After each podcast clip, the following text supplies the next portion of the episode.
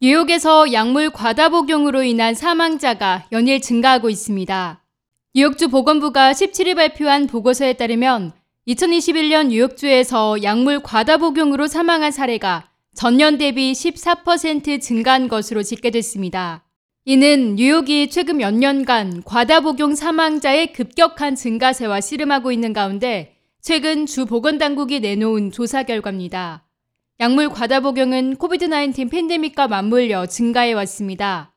보고서에 따르면 오피오이드 과다 복용으로 인한 입원은 2% 증가했고 헤로인을 포함하지 않는 오피오이드 과다 복용으로 인한 입원 건수는 7% 증가한 것으로 나타났습니다. 마약성 진통제의 일종으로 다른 오피오이드보다 100배가량 더 강력한 펜타닐 복용도 최근 확산세로 사망자가 전국적으로 늘어나고 있습니다. 더불어 응급실을 찾는 환자 수도 24%나 급증했습니다.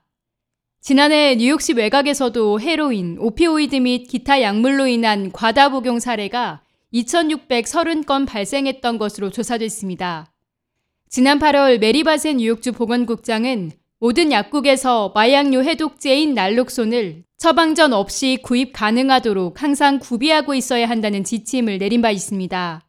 날록소는 약물 과다 복용에 기량작용을 할 수 있는 약으로 정상적인 호흡을 할 수 있도록 돕는데 지난달 6일까지만 3만 개 이상의 날록손 투여가 이루어졌습니다.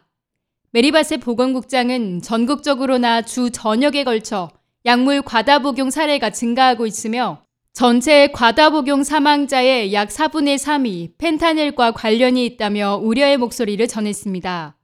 또 대중에게 치명적인 과다 복용 사건으로부터 생명을 구하기 위해 날록손이 더 많은 사람들에게 제공돼야 한다고 강조했습니다.